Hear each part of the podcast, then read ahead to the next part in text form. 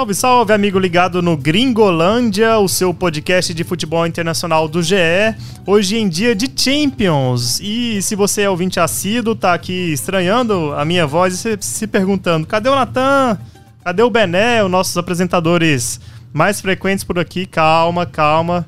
O nosso querido Jorge Natan tá lá ocupado com a final da Copa do Brasil. Afinal, ele é o titular também do GE Flamengo. A gente tá gravando esse episódio aqui na noite de quarta-feira, pós-rodada da Champions, e o Bené goza de merecida folga nesse feriado. Estamos eu aqui, eu e Rodrigo Lois aqui, né, os dois trabalhadores brasileiros nesse feriado de Nossa Senhora Aparecida, Dia das Crianças.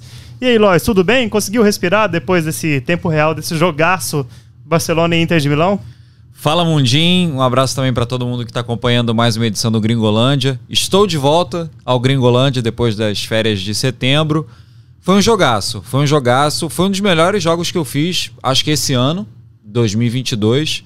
Jogo emocionante Olha, do Barcelona, não, informação. falando Não, falando de verdade, a impressão, o, o clima, né, obviamente eu não estava no Camp Nou, estava aqui no Brasil, mas o clima que a gente pôde acompanhar pela televisão é, do jogo, a disputa, disputa de alto nível, tensão, teve momento de polêmica, teve gol bonito, teve vários lances. Para mim foi um dos melhores jogos deste ano que eu fiz no futebol internacional. É, você vai desenvolver um pouco isso, porque é, só tivemos muitos bons jogos né, nesse ano, né? Mata-mata da última Champions que, que o diga.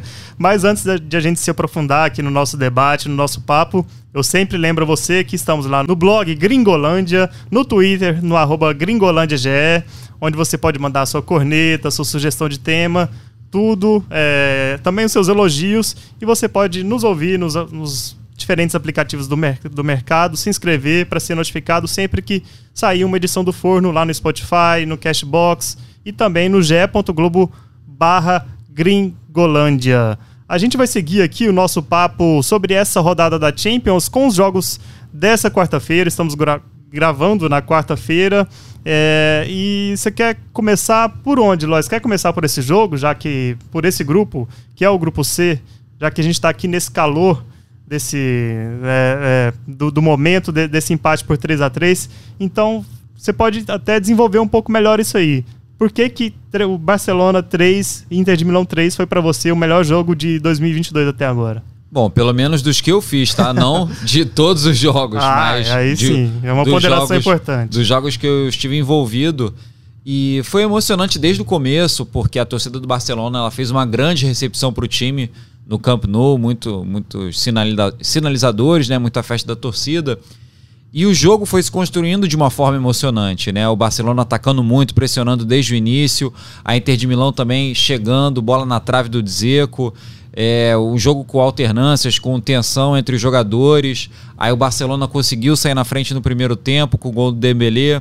A Inter de Milão reagindo no começo do segundo tempo, depois aquela disputa emocionante no final, Lewandowski fazendo dois gols, evitando a eliminação do time, porque se o Barcelona perdesse para a Inter, ele ia ser eliminado. O Barcelona ainda tem chances de se classificar para as oitavas de final, mas agora ficou muito difícil, né? Pela diferença de pontos.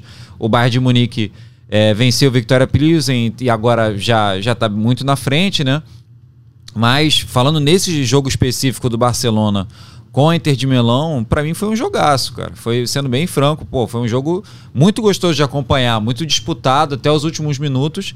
E é isso que a maioria dos torcedores espera, né? Um jogo emocionante, bem disputado, com qualidade até os últimos minutos. É, para você, você disse aí que o Barcelona está numa situação ruim, para a gente desenhar a situação dessa chave que é o grupo C. O Bayern de Munique venceu o Vitória Pilsen por 4 a 2, então tem 12 pontos em quatro jogos no grupo C, é o líder, está nas oitavas de final. É, assim como o Napoli, são as duas únicas equipes da Champions até agora com 100% de aproveitamento. É, e não tem a melhor campanha porque tem um saldo de gols um pouquinho menor que o do Napoli. Então o Bayern de Munique está nadando de braçadas nessa chave. Aí a Inter de Milão tem sete pontos, é, ficou com aquele pé nas oitavas assim duas vezes no jogo, né? Ficou à frente do Barça duas vezes no jogo. O Barça buscou esse empate tem sete pontos, está na segunda posição. O Barcelona tem quatro em terceiro. E o Vitória Pilsen tem tá na lanterna com zero pontos, com chances remotíssimas de terminar na terceira posição e uma e para ficar com a vaga na Liga Europa. E aí é importante pontuar o Barcelona, mesmo se empatar em pontos com a Inter de Milão, é, não fica à frente por causa porque o primeiro critério de desempate é o confronto direto e o Barça perdeu lá em Milão por 1 a 0 para a Inter e empatou lá é, no Camp Nou é, por 3, 3 a 3 Portanto, se as duas equipes terminarem empatadas ao fim da fase de grupos, a Inter vai ficar à frente. É, mas é isso, né, o, o Lois? O que que, o que que falta a esse Barça, que é o líder do camp campeonato espanhol, é, pareceu empolgar, né, com todas essas contratações, mas na Champions não conseguiu se é, mostrar essa, essa renovação, né? É, são muitos jogadores novos que pelo menos têm dado certo no espanhol, mas na Champions ainda não aconteceu. Bom, Mundinho, eu acho que a gente tem que começar lembrando que a gente já esperava um grupo difícil, né? Com, Bar com Bayern de Munique, Inter de Milão e Barcelona, a gente já esperava um grupo muito difícil. Se eu não me engano, era considerado o grupo da morte, eu não gosto dessa expressão, mas era considerado o grupo mais difícil. Então alguém dos três. É, alguém ia rodar, alguém, né? Alguém vai rodar. É. Alguém ia e vai rodar. É isso. É, eu acho assim, acho difícil pensar. É, esse ponto que você tocou muito importante, né? Sobre desse projeto do Barcelona e dos grandes investimentos. O Barcelona não pode ficar fora das oitavas de final, segundo esse planejamento. O Barcelona tem que ir mais longe. Então, esse foi outro componente que deu uma dramaticidade maior para o jogo de hoje. O Barcelona ser eliminado com duas rodadas de antecedência para um clube que contratou muito, contratou Lewandowski, Rafinha, Kessier, enfim, foi atrás de vários jogadores para tentar ir mais longe na temporada, né? Não só no Campeonato Espanhol, mas na Champions.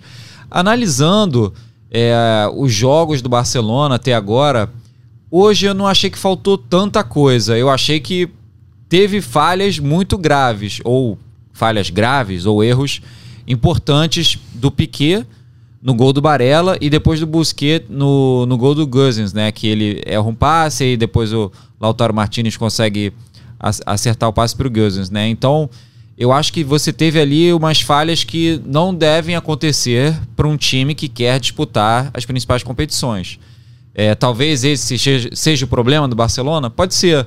É, ter perdido na Itália é uma coisa normal, né? Um resultado esperado até, se a gente pensar no confronto com a Inter de Milão.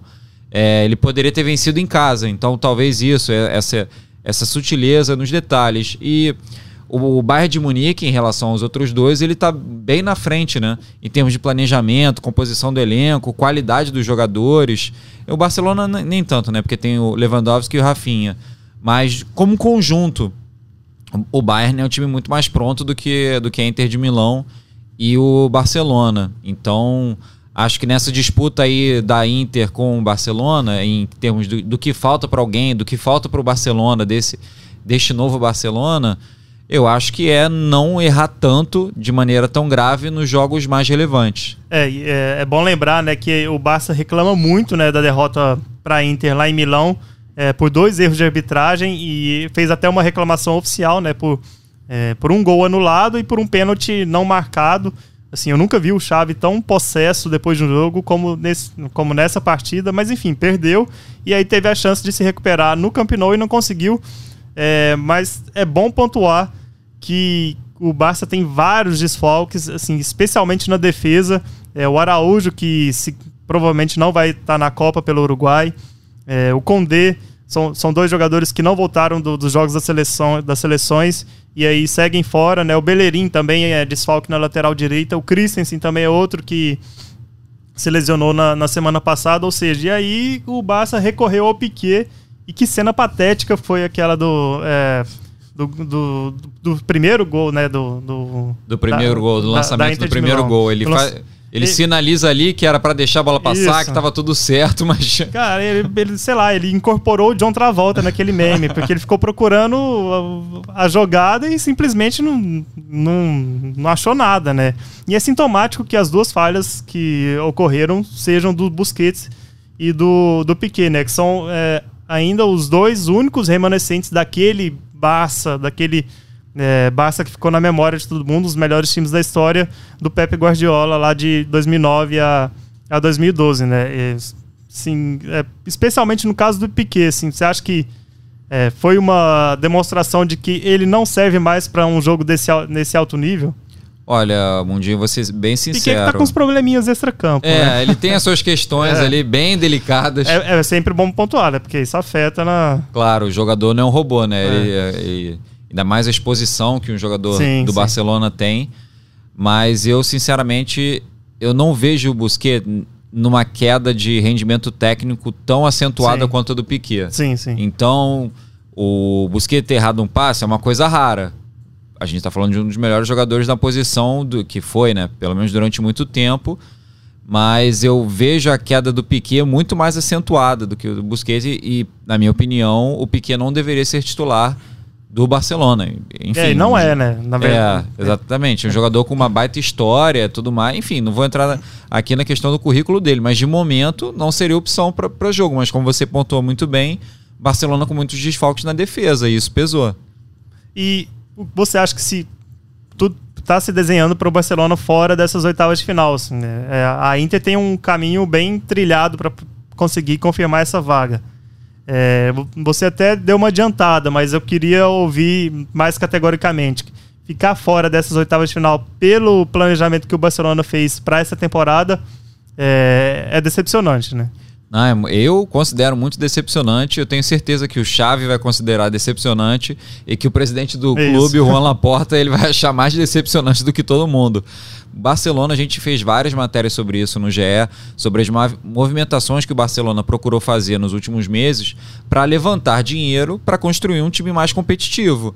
Então, se esse time mais competitivo, que exigiu muitos investimentos, que o Barcelona ainda não sabe muito bem como é que vai pagar tudo, é, fracassar na Champions League, e eu considero um fracasso um time que investiu tanto não avançar para as oitavas de final, então acho que vai ser bem decepcionante. É, acho o... que isso aí não tem, não tem muita dúvida, não. Sim. É, para quem não acompanhou muito, assim, o Barcelona ele fez o famoso vendeu a janta para pagar o almoço, né? Porque o que vendeu de cotas, de antecipa, é, antecipação de, de cotas, é, as chamadas alavancas financeiras, né? vendeu direitos para os próximos 20, 30 anos. É, sim, conseguiu uma boa, uma boa receita é, imediata, mas se você pensar a longo prazo, né, perdeu dinheiro. Só que para poder garantir essa temporada, o Barcelona teve que lançar a mão desses artifícios e aí conseguiu trazer o Lewandowski, o Rafinha, é, conseguiu renovar com o Dembélé.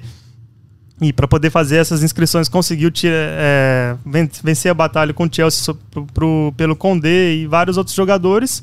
Mas tudo isso pensando numa melhor campanha na Champions e não repetir o que aconteceu na temporada passada quando caiu na, é, na fase de grupos, né? E, e, o Lewandowski, hein? O Lewandowski vendo o Bayern liderar essa, esse grupo de, assim, com muita tranquilidade e pode ficar fora da Champions, né? É, é difícil, é, é, é, acho que não é o caso para poder pegar no pé dele, mas assim, imagino que está passando na cabeça dele. Ele que manteve o Barcelona vivo, mas pode cair na Champions depois dele apostar tanto nesse projeto de para tentar ser o bola de ouro, né? Ele acha que precisa, precisava sair da Alemanha para conseguir isso e pode é, ver essa missão fracassar assim precocemente, porque cair na fase de grupos não dá, né? Só se ele levar a Polônia ao título mundial, título da Copa. É, isso eu acho que vai ser bem difícil é, de acontecer. É. Não, é curioso, né? Já é curioso o Barcelona ter caído no mesmo grupo que o Bayern Sim. de Munique, isso já é bem curioso. Eu imagino uma situação do, do tipo o Miller lá, lá de Munique mandando mensagem pro Lewandowski, brincando com ele. O Miller é um jogador que a gente conhece que é muito brincalhão e tudo mais.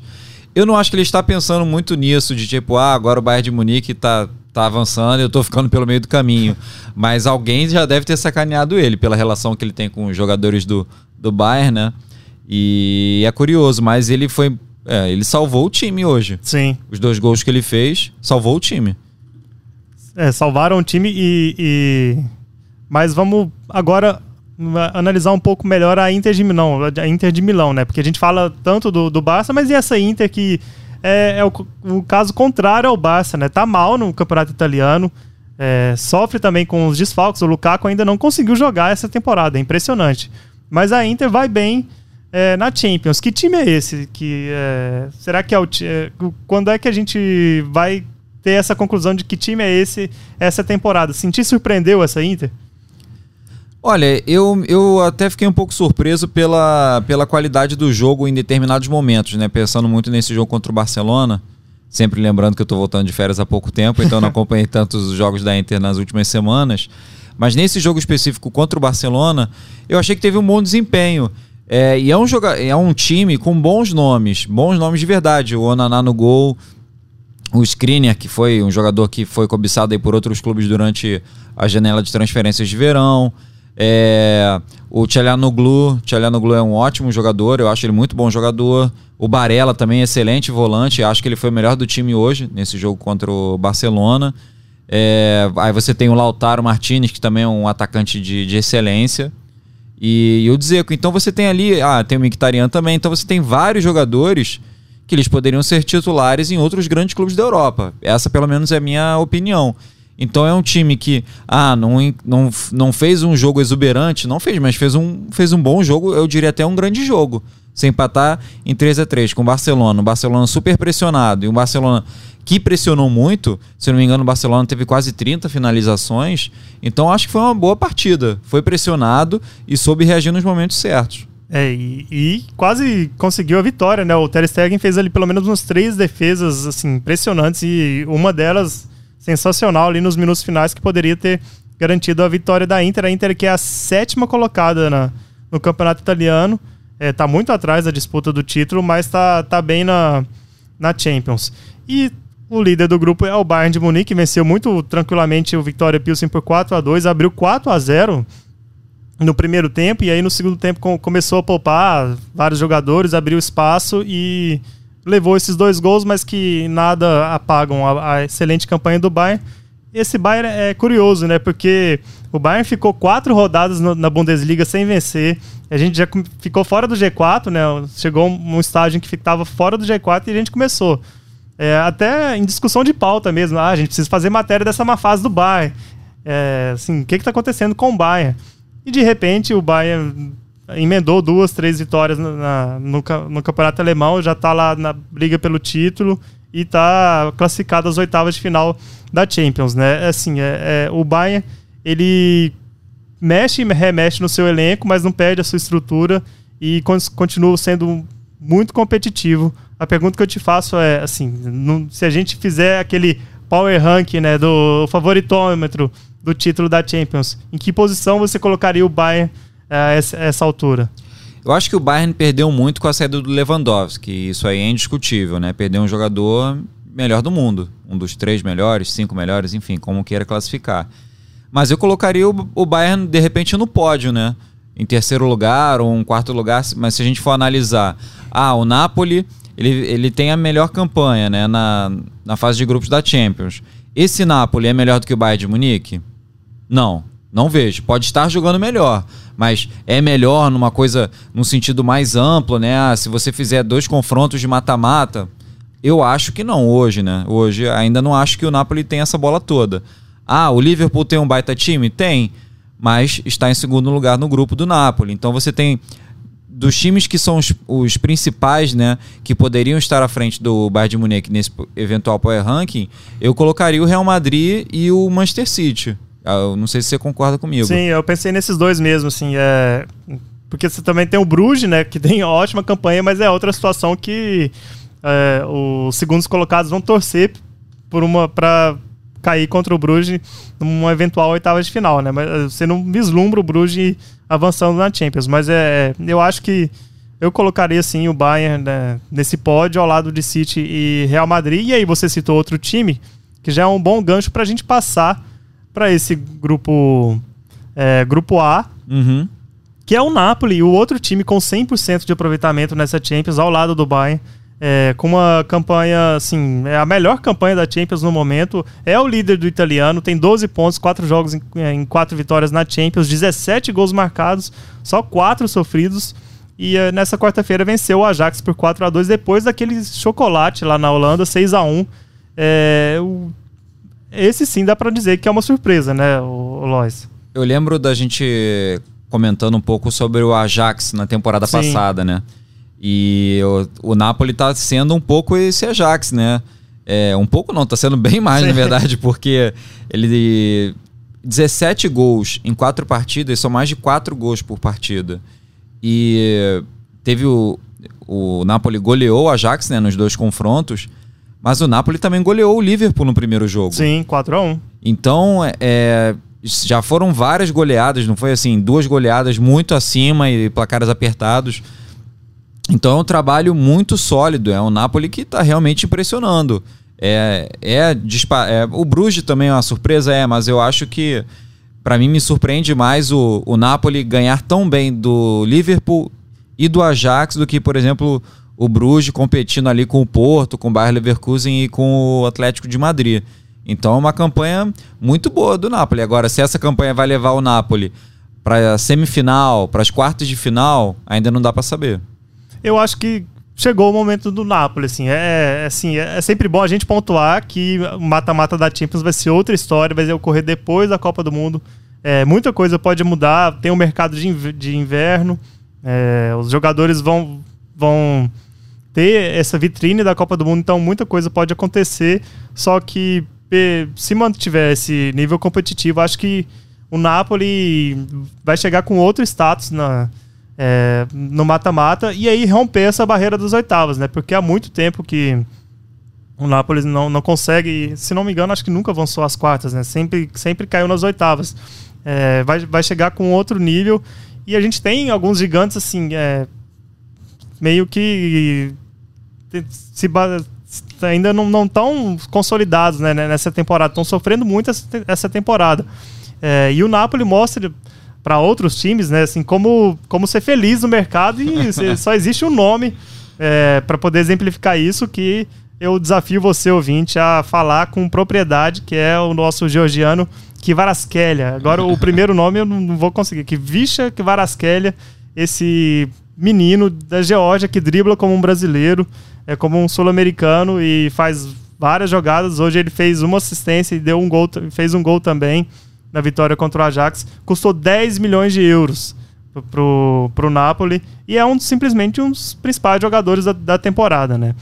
É, se a gente pensar é, outros jogadores de destaque até agora, né, na temporada, a gente está em outubro, já foi agosto, setembro, é, eu citaria o Haaland Sim. e o Neymar. Não sei, Sim, é, talvez o... algum outro, mas seriam esses três, né?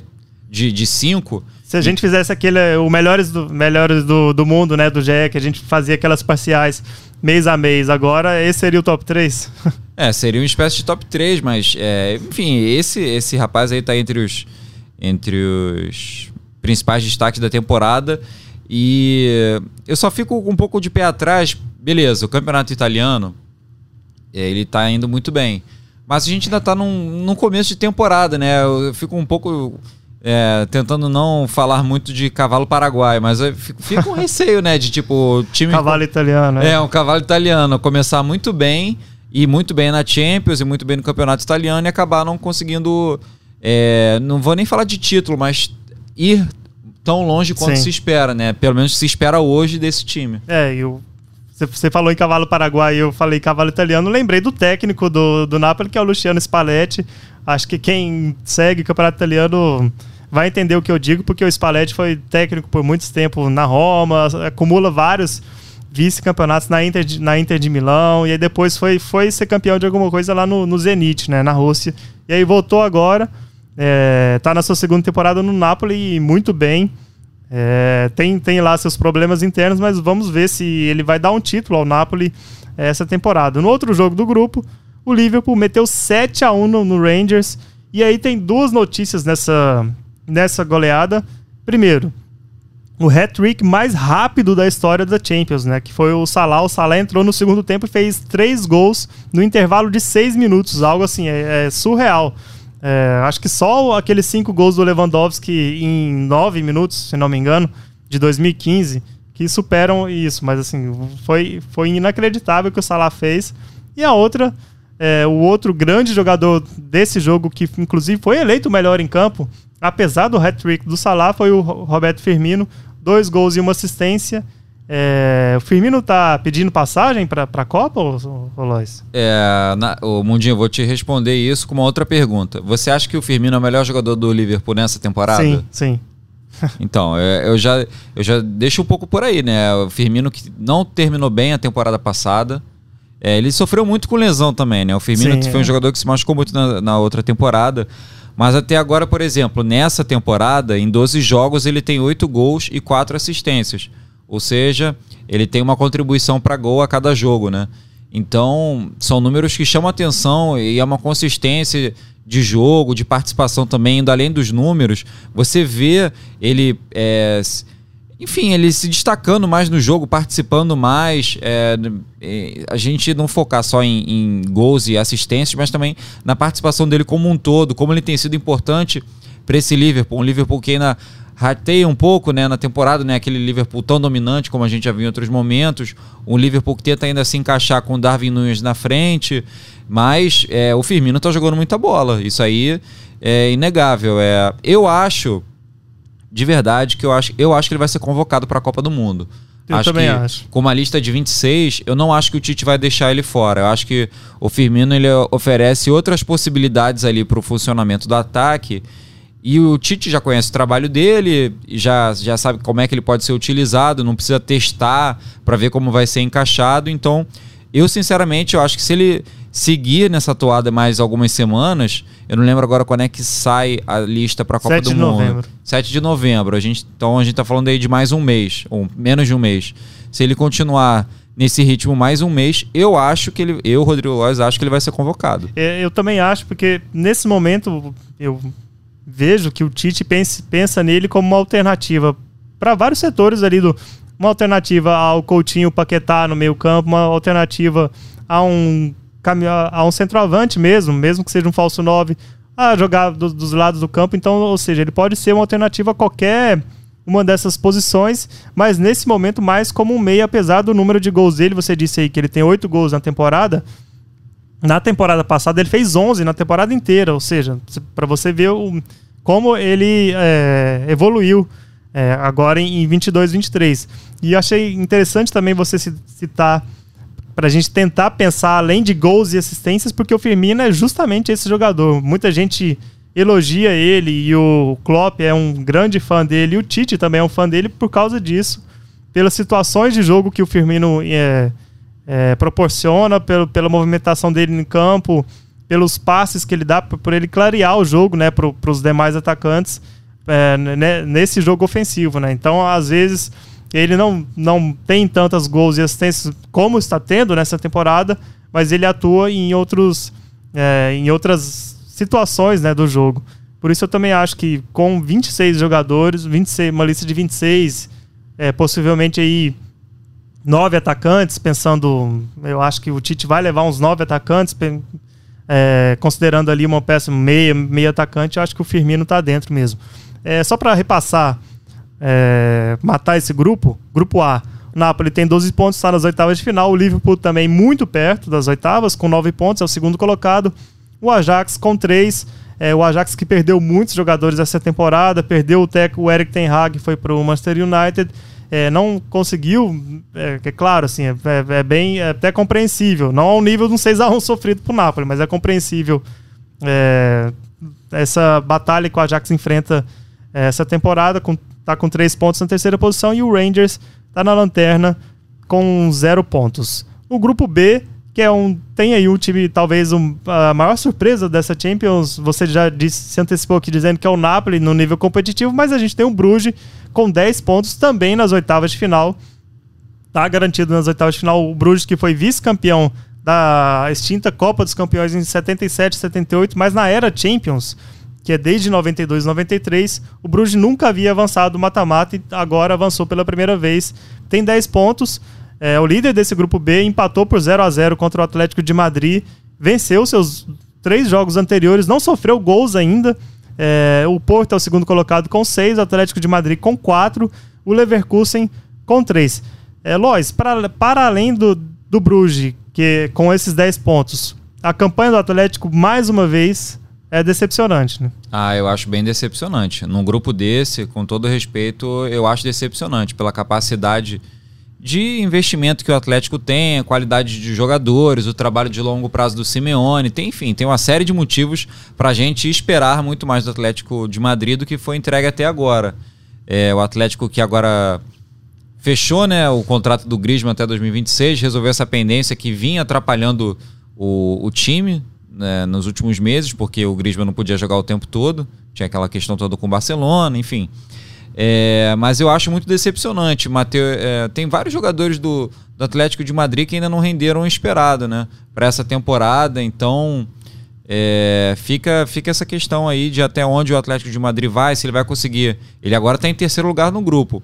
Se ele vai conseguir se classificar ou se vai o Porto.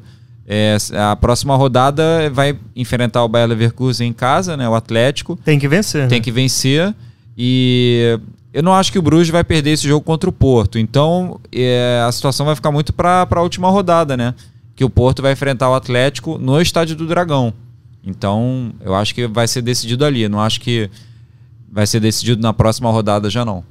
É, e, e se cair na fase de grupos, assim, vai interromper uma longa sequência do, é, do, do Simeone, que sempre está no mata-mata, né? Acho, é, se não me engano, a última vez foi em 17 18 que, cai, que caiu na fase de grupos, então vinha aí de quatro classificações seguidas, sempre quartas de final. E lembrando que antes de 17 18 é, foi vice-campeão, né? Duas vezes, lá em 14, em 16. Ou seja, é um time que está acostumado a estar tá sempre nas fases decisivas. E você citou aí alguns jogadores que estão devendo. O Depou, que foi contratado assim, que quando foi contratado na temporada passada, a gente pensou que cairia como uma luva, né? Nesse time, nesse meio campo, seria para organizar o meio campo, para poder criar, deixar esse meio campo mais criativo.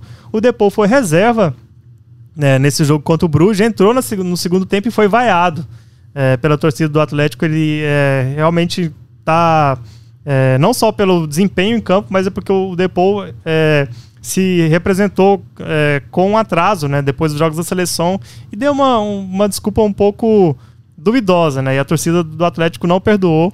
Outro jogador que eu queria citar aqui foi o Matheus Cunha, que também novamente foi reserva, entrou no segundo tempo, perdeu uma chance muito boa no, nos minutos finais é, mas é, saiu de mais um jogo sem marcar. Matheus Cunha, pensando na Copa do Mundo, acho que ele tá ficando para trás nessa disputa, né? Ah, eu acho, Mundinho, eu acho de verdade, porque é, eu lembro de uma coletiva recente que o, que o Simeone elogiou o Matheus Cunha, o desempenho dele Sim. e tudo mais. Mas aí eu lembro que nesse dia eu fui olhar né, os números do, do Matheus Cunha, participação e tudo mais. Ele ainda não fez gol nessa temporada, né? Já são 10 jogos agora sem marcar. Para um atacante fazer gol é uma coisa que pesa muito, né? né na cobrança é, que existe, cobrança de, de, de, da cobertura esportiva, acho que até interna mesmo, do, do, próprio clube, de dirigentes do clube. Você contrata o atacante, você espera que ele faça gols. É uma, digamos, uma das obrigações dele é, como jogador, né? Não que ele só, só, seja mantido se ele fizer gols, mas ele tem participado mais dos jogos do Atlético, mas ainda eu acho que está aquém do que, do que precisa para conseguir, por exemplo, uma vaga na, na, na lista dos convocados para a Copa do Mundo. Se a gente pensar os outros atacantes que tem é, disponíveis e que, e que estão atravessando melhor fase, o Cunha está um, tá um pouco atrás. A gente pode falar do Rodrigo, que também não é tão firme, né?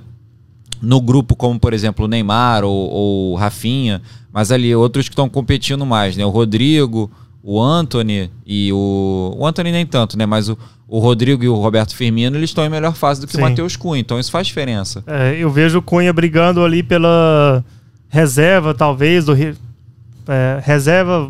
É, não sabe ainda quem vai ser centroavante titular, mas eu vejo Gabriel Jesus e Richarlison, Matheus Cunha e Pedro brigando por três vagas. Um vai sobrar eu, nesse momento, ele sobra claramente, assim, ainda mais depois que o Pedro entrou e fez o gol. O Cunha, que ainda não fez gol pela seleção brasileira depois, depois de acho que oito ou nove jogos. Mas vamos pro grupo D da Champions. É o grupo mais equilibrado até agora. Tá tudo aberto. Ainda mais depois dessa rodada. É, o grupo D que tem o Tottenham na liderança com sete pontos.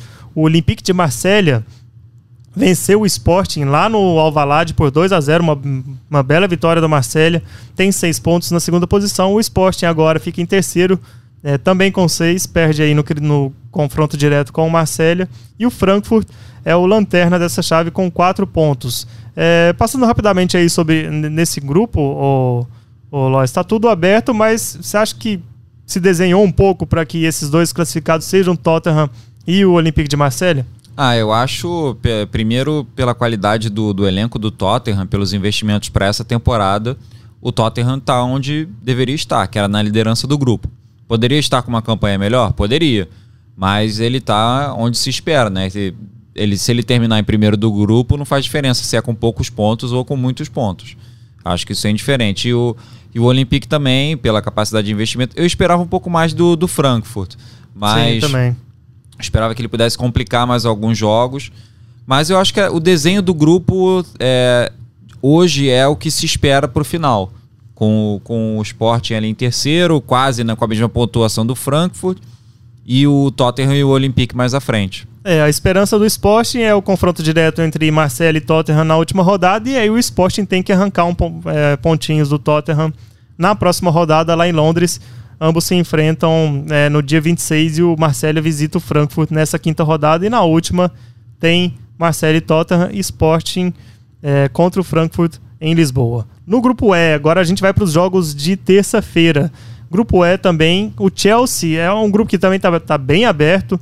É, o Chelsea é o líder com 7 pontos, venceu o Milan novamente é, e venceu, havia vencido o Stamford Bridge, venceu lá no San Siro por 2 a 0 uma bela vitória do Chelsea.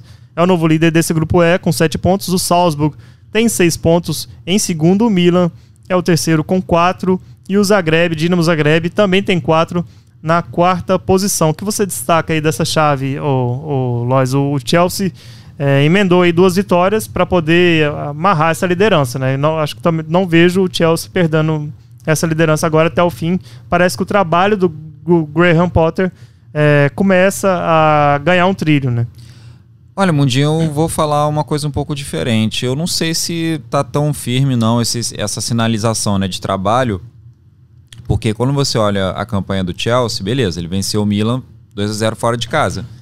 Mas o Chelsea, em quatro jogos, ele tem sete pontos. Ele, per ele perdeu um jogo e empatou o outro. E ele só fez seis gols. Eu acho muito pouco para uma fase de grupos. Para o Chelsea, principalmente para o grupo que é o do Chelsea, né? Beleza, o Milan é uma potência.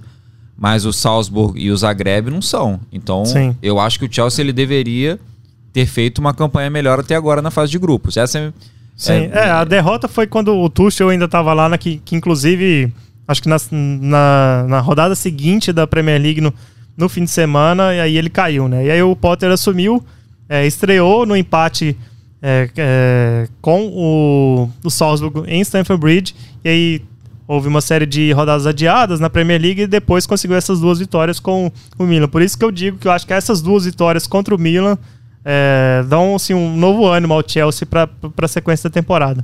É, eu tô, nisso eu concordo. Acho que os dois primeiros jogos né, ficaram bem aquém do que se esperava do Chelsea e vencer o Milan duas vezes é significativo. Agora vamos ver se nos próximos dois jogos o Chelsea vai, é, como posso dizer, se ele vai confirmar o favoritismo em relação às outras duas equipes. Mas o Milan, sim, acho que também tá, tá patinando, né? O Milan que já havia ficado na lanterna do grupo na temporada passada, é, conseguiu um grupo acessível, né? Acessível essa temporada, campeão italiano, a gente imaginando o Milan de volta ao mata-mata da Champions, mas está sofrendo, é, tá atrás do Salzburg, é, só que ainda ainda tem, tem é, jogo para disputar, ainda está tudo, tudo aberto. O, o, Milan tem, teoricamente, é, dois jogos possíveis de se pontuar, né? Pega o Zagreb fora de casa na próxima rodada e depois é, fecha a fase de grupos contra o Salzburg em, é, lá, lá no San Siro, é, provavelmente num jogo que vai valer essa segunda vaga. Eu também vejo esse desenho. Acho que o Chelsea vai, ou provavelmente vai conseguir um resultado bom em Salzburg e aí vai ficar para a definição da segunda vaga com o Milan no, no último jogo. É, a gente vai agora para dois grupos que também estão bem definidos, especialmente nos seus líderes. Né? Dois, são dois times já classificados, o Real Madrid e o City. No grupo F, o Real Madrid é, conseguiu empate no último minuto, no, no lance assim que foi que é talvez a imagem da rodada, né? É, o Shakhtar estava vencendo o Real Madrid por, por 1 a 0 lá em Varsóvia até os 49 do segundo tempo. O Rudiger fez o gol de cabeça, garantiu esse empate que também garantiu a vaga, mas ele se chocou com o goleiro Trubin e ficou todo ensanguentado, assim, uma imagem bem chocante, mas está tudo bem com ele. o Real Madrid avançou para as oitavas de final, é o líder desse grupo com 10 pontos. O Leipzig venceu o Celtic é, lá na Escócia por 2 a 0 é o segundo com 6. E aí o Shakhtar é, é, o terceiro com 5. E o Celtic é o lanterna com um ponto. É, eu queria destacar, para além do Real Madrid, que mais uma vez está nas oitavas de final. É, olha eles aí de novo. Tô, tem toda aquela história. O Real Madrid que poupou muita gente nesse jogo e conseguiu essa vaga. Mas o que eu queria destacar desse grupo, e aí não sei se. É, acho que você vai ter a, a, mesma, o mesmo pensamento, é, é a campanha brilhante do Shakhtar. Assim, a gente tem que dizer que cinco pontos e quase venceu o Real Madrid é brilhante para um time que está no, no, meio de uma guerra, se desloca da, da Ucrânia para a Polônia, assim, quase que semanalmente, porque ele, o Shakhtar manda os seus jogos na, na Ucrânia, é, em Lviv, que fica perto da fronteira com a, com a Polônia, e vai de ônibus para Varsóvia para poder mandar os seus jogos na Champions. É, teve meio time é, que, que, precisou ir embora, né? A Legião de Brasileiros foi embora, se reinventou, é, teve as suas receitas totalmente abaladas, e aí ainda consegue é, essa campanha surpreendente, né? Quase venceu o Real Madrid esse foi, foi até comovente, assim, no, no, no, final desse jogo. Quando sofreu o empate, assim, eles estavam completamente abalados, porque contavam muito com essa vitória, que seria revigorante mesmo para poder seguir a temporada. Eu não tenho a capacidade de falar corretamente o nome do diretor esportivo do ah, Shakhtar. Sim. Posso falar o sobrenome? Sirna? Seria? É o Serna. É, A gente fala Serna aqui, é, brasileirando. É um antigo lateral croata, assim, tá, tá muito, muito tempo lá no Shakhtar. Ele deu uma entrevista, se não me engano, pro AIS, muito impactante, contando da realidade do Shakhtar, da realidade de trabalho. E é uma coisa que, como a guerra já está há muito tempo de ser, eu considero muito tempo, né, desenro se desenrolando, a gente acaba normalizando, né, a situação Sim. do Shakhtar. E é um absurdo um time tá jogando uma competição desse nível nessas condições, tendo que viajar de ônibus muito tempo e com medo do, do, de bombardeio, tendo que treinar com sirene, enfim, todo o contexto de guerra. E o Shakhtar está fazendo essa campanha, a campanha e está disputando a Liga dos Campeões. Eu acho realmente impressionante. Eu concordo totalmente com você, merece o destaque. É, é meio que. Não, não existe troféu de consolação né, na Liga dos Campeões, mas eu acho que isso devia ser reconhecido de alguma forma, sabe? Porque teve todo esse abandono de, jogadores que saíram, a, a, FIFA né, permitiu a saída de jogadores que estavam em clubes da Rússia e da Ucrânia por causa da guerra, e isso impactou muito o elenco do Shakhtar. Um elenco que tinha vários jogadores brasileiros, vários jogadores, e esses jogadores foram embora. Como é que você reconstrói um time com vários jogadores indo embora num contexto de guerra? É uma coisa absurda.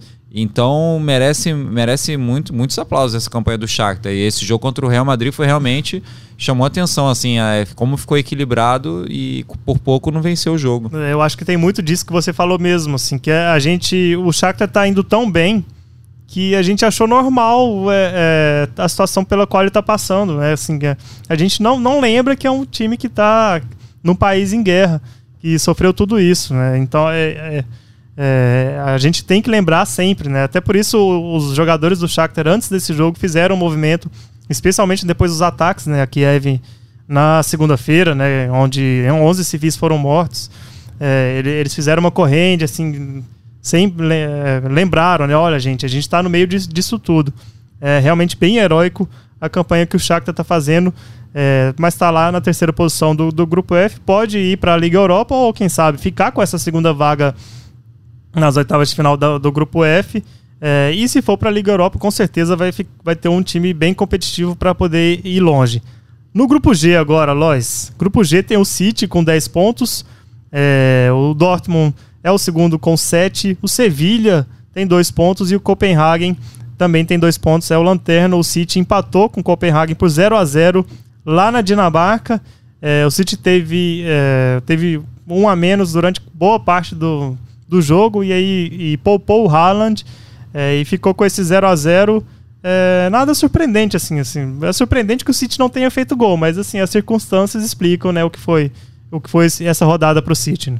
é foi uma rodada é um, foi, é um empate surpreendente se você pensar como o City vem se vem desempenhando nessa temporada vem jogando muito bem o Haaland vem fazendo gol adoidado é um é um empate surpresa Mas como não, não existe essa obrigação, né? Não tem que pontuar o máximo na, na Sim, fase de é. grupos, o importante é se Às vezes a gente acha que tem, né? É. Esses times têm que fazer 18 pontos, é obrigação, mas não. É, é um, poupar jogadores. Foi, é um jogo para se poupar jogadores, porque o City já vinha muito bem, era um adversário mais fraco, o adversário mais fraco do grupo. Então é, é um empate xoxo, mas faz parte da estratégia poupar jogadores importantes quando dá para poupar. E esse foi o caso. É, eu gosto quando isso acontece, porque tem muito time brasileiro que não poupa contra o Jorge Wilstermann quando joga aqui na, na fase de grupos da Libertadores, quando é, vai, recebe esses times menores na fase de grupos da Libertadores, não poupa, ah, porque é Libertadores, não pode poupar. É, eu gosto de, dessas situações assim que demonstram né, como, o que, que é um verdadeiro planejamento de temporada. O Palmeiras fez isso. É, essa temporada poupou muita gente na fase de grupos da Libertadores e, e nadou, né? Na fase de grupos. O City está fazendo isso. É, só para não deixar de mencionar, o Sevilha, né, que demitiu o Lopetegui, foi estreia do, São, do São Paulo é, na Champions. O São Paulo, novo técnico do, do Sevilha, empatou com o Dortmund é, lá na Alemanha. Mas o Sevilha está com essa campanha assim, bem, bem, é, bem decepcionante. É era um grupo difícil, assim, disputaria essa vaga com o Dortmund, mas está muito atrás. Os dois classificados dessa chave estão bem desenhados, né, Luiz? Ah, com certeza. O Sevilha decepcionou por não ter vencido o Copenhagen, eu acho. Também teve uma teve a derrota, né? Além desse empate com o Borussia na Alemanha, o Sevilha perdeu feio para o Borussia na, na Espanha. É, perdeu por 4 a 1 Então, esses dois resultados são mais decepcionantes, né? O empate com o Copenhagen e essa derrota em casa, goleada em casa. E só dois pontos, eu não sei se o Sevilha vai conseguir fazer muito mais pontos né, nos próximos jogos. Então, eu esperava mais também. Esperava um pouco mais de equilíbrio na campanha em relação ao, ao Dortmund. Encerrando agora, Lois, a gente. Será que deixou o melhor para o último? Grupo H, é, que foi o alvo de todas as polêmicas da semana. É, o grupo H que tem o PSG na liderança com oito pontos, o Benfica também tem oito pontos. Esses dois assim estão bem encaminhados para ficarem com a, as duas vagas desse grupo. A Juventus perdeu para o Maccabi Haifa em Israel por 2 a 0 é, tá com três pontos na terceira posição e o Maccabi também tem três pontos na lanterna. Mas o que foi notícia não foi nenhum, nenhum desses jogos, não foi nada que aconteceu em campo. É, foi, foram só os bastidores agitados desse clube que é, por mais que a, a, por mais que sinalize para uma pequena estabilidade, nunca tá, nunca vai conseguir isso, né? Que é o PSG com essa bomba que caiu lá em Paris, com a notícia de que o Mbappé quer sair do Paris é, em janeiro e agora o Le Parisien até deu nessa quarta que a maior possi possibilidade é que seja a partir da temporada que vem. É, como é que você viu to toda essa história? Assim, primeiro, assim, como é que você vê, como é que você vê a atuação do PSG diante de todo esse burburinho e também é, essa novela toda do, do Mbappé? Olha, eu acho o seguinte, Mundinho. Eu acho que um aspecto que eu penso é, e eu vejo uma posição, por exemplo, diferente no caso do Cristiano Ronaldo. O Cristiano Ronaldo, quando tem alguma notícia relacionada a ele, alguma polêmica, ele geralmente nega, ele vem a público negar Sim. ou ele se manifesta sobre o assunto. Isso acontece várias vezes. seja comentando em página de fã, né? Ele nega. ele ele, ele é. vai lá, se é ele, se é assessoria, se é o empresário, é. eu não sei. Mas a figura pública do Cristiano Ronaldo desmente ou tenta se posicionar ali de alguma forma sobre sobre a nova, o novo burburinho da vez. Isso não acontece muito com o Mbappé, ou com o Neymar, ou com. Eh, e no caso do PSG, é, eu, eu vejo isso muito mais solto, sabe? Fica muito tempo sem alguém negar a história, sem alguém se posicionar de uma maneira mais enfática. Aí o Mbappé, ele vai e não se manifesta muito, não, não nega né, algumas coisas, ou demora para se posicionar. E aí ele dá uma entrevista quando ele está na seleção francesa, reclamando do posicionamento dele no Paris Saint-Germain. Então ficou uma coisa muito solta, sabe? Meio que alimentada sim, pelos sim. próprios personagens, é. de alguma forma. O Neymar é questionado sobre o Mbappé numa zona mista e ele não responde, ele, ele ignora a pergunta, né? Se isso aconteceu recentemente isso, com a seleção, seleção brasileira. brasileira. Hum. Então, você vê, de alguma forma, que a coisa fica sendo, entre aspas, alimentada pelos personagens, sabe? E, e isso é muito ruim para o dia a dia do PSG. Eu, eu acho um clube muito complicado de, de acompanhar tanta turbulência, tanta questão interna. Como o Murici Ramalho diz, a gente só conhece 10% do que acontece de verdade no, no clube de futebol. É, imagina no... um clube de futebol que tem um estado por trás, né? um país por trás. É aí sim. É, e no caso do PSG com o Qatar, então eu, eu só lamento, né? Porque é um time que vinha começando bem a, a temporada. O PSG começou bem, ainda tá jogando bem a temporada, né? Eu, Não, eu... Tá invicto ainda. É, a gente fala tudo isso e o PSG ainda tá invicto na temporada. Desenha essa crise, mas que esportivamente ela não existe, né? Pois é, o Messi voltou a jogar bem pelo Paris Saint-Germain, o Neymar tá fazendo uma ótima temporada até agora. O próprio Mbappé também tá jogando bem, então chama atenção que você tem esses problemas, essas discussões de ah, o Mbappé quer sair, aí ele renovou o contrato recentemente, aí ele estaria insatisfeito com a situação dele no clube hoje, ele teria esperado mais reforços. É, cara, eu, eu sinceramente eu não gosto de falar muito porque eu nunca entrevistei o Mbappé. Eu acho que eu nunca vou entrevistar o Mbappé. Eu que não isso, sei como é que não, eu não sei como é que seja tão modesto. Eu não sei como é que o Mbappé pensa. É, será que ele acredita realmente nessas coisas? Será que ele pensa realmente que o clube ficou devendo ele por não contratar X ou Y ou Z? Eu não sei, né? Mas, e também é difícil da gente apurar certas coisas do Paris Saint-Germain de longe. A gente não está ali cobrindo o dia a dia do clube de, de tão de perto, né?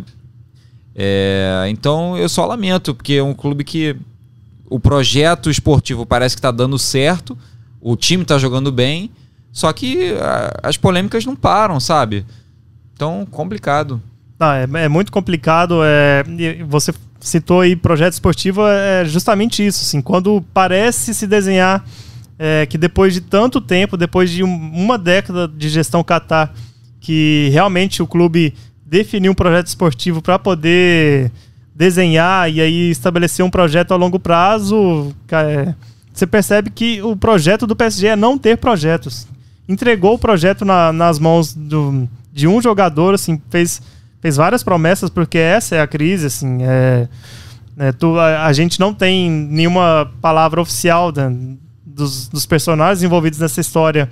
Então, o que a gente, a gente tem que confiar na apuração desses veículos, assim, é muito... E eu reforço aqui que são... Eu reitero que são muitos veículos diferentes, dando as mesmas informações. É o Marca da Espanha, a RMC, RMC da é uma rádio muito respeitada na França, os jornais Le Parisien e L'Equipe, todos dando as mesmas informações de que vários fatores é, geraram essa insatisfação é, do, do Mbappé e a gente confia nisso. E aí a outra informação que a gente tem é justamente o silêncio do Mbappé, que diz muito, né? É, ele poderia muito bem, diante de todo é, esses rumores, de, diante de tudo isso, se, se manifestar é, ou pra, pelo menos para poder garantir um mínimo de tranquilidade nesse ambiente, né? Mas não.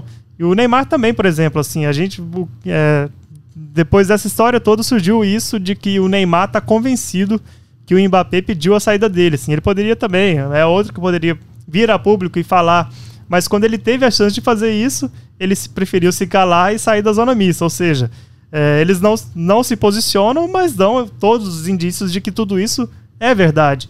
É, eu, não, eu, eu, fico pensando às vezes sobre o que eu, que eu comentei antes, né? Sobre como a coisa fica sendo alimentada Sim. pelos personagens.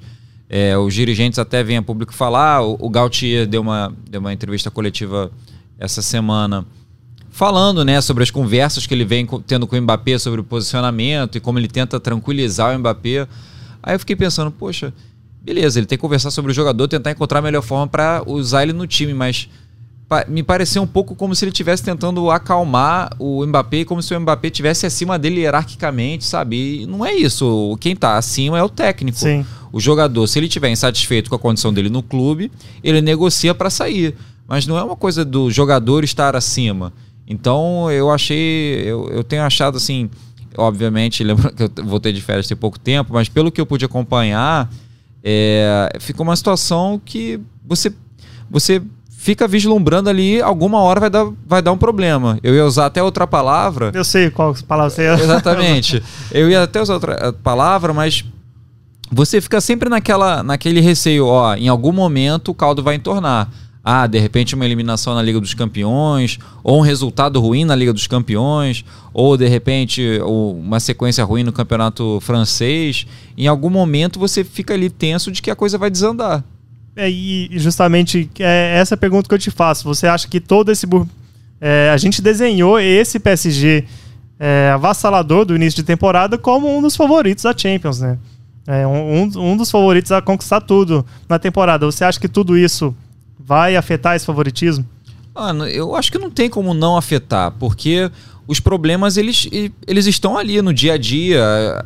A coisa não fica separada. O cara não entra em campo e esqueceu tudo que está acontecendo do lado de fora. No dia a dia do treino, na conversa com diretoria, com, com treinador, essas coisas estão juntas, está tudo ali no, no mesmo contexto. Então, eu acho que se a coisa continuar dessa forma, com várias polêmicas todo dia, toda semana, isso vai alguma hora, vai para o campo. O resultado vai ser ruim, é, alguma jogada não vai sair da, de determinada forma, os jogadores vão começar a ter mais conflito dentro de campo. Lembrando que a gente já teve né, esse semestre a discussão sobre o pênalti, quem vai bater pênalti, quem não sei o quê. É, que o Messi, é, que o Mbappé que tem que bater o pênalti, que, não é o Neymar. Que deriva da, do suposto pedido do Mbappé pra, pela saída do Neymar, né? Porque àquela altura o Neymar já sabia que isso havia ocorrido. Então, é, eu acho que alguma hora isso vai. É, eu já acho que, tá, que está transbordando para o campo, mas eu acho que isso vai ficar mais visível. E, e, é difícil de ficar mais visível, como a gente já viu no lance do pênalti. Então pode ser que tenha novos episódios, né?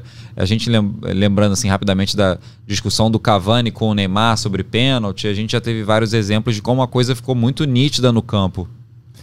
É isso, Rodrigo Lois. Agora a gente encaminha aqui para o fim do nosso podcast e as suas considera considerações finais. A gente até que se estendeu muito. Foi, essa rodada foi bem é, foi bem movimentada né, para a gente debater. Suas considerações finais, Rodrigo Lois, mesmo que não tenha. Ah, eu acho que a primeira consideração é, é legal voltar a falar de Champions League. Tava um tempo sem participar do Gringolândia, bem bacana. E vamos aguardar essa definição. Eu acho que o que mais chama atenção para mim no momento é essa indefinição do Barcelona, se o Barcelona vai se classificar. Eu acho que a gente tem que ver como que isso vai refletir de outra forma no trabalho do Xavi, na, na campanha do Barcelona no Campeonato Espanhol. Maravilha, Rodrigo Lois. Eu, a gente vai ficando por aqui. É, eu lembro que esse podcast tem uma edição de Vitória Azevedo, coordenação de Rafael Barros e gerência de André Amaral. Um abraço e até a próxima.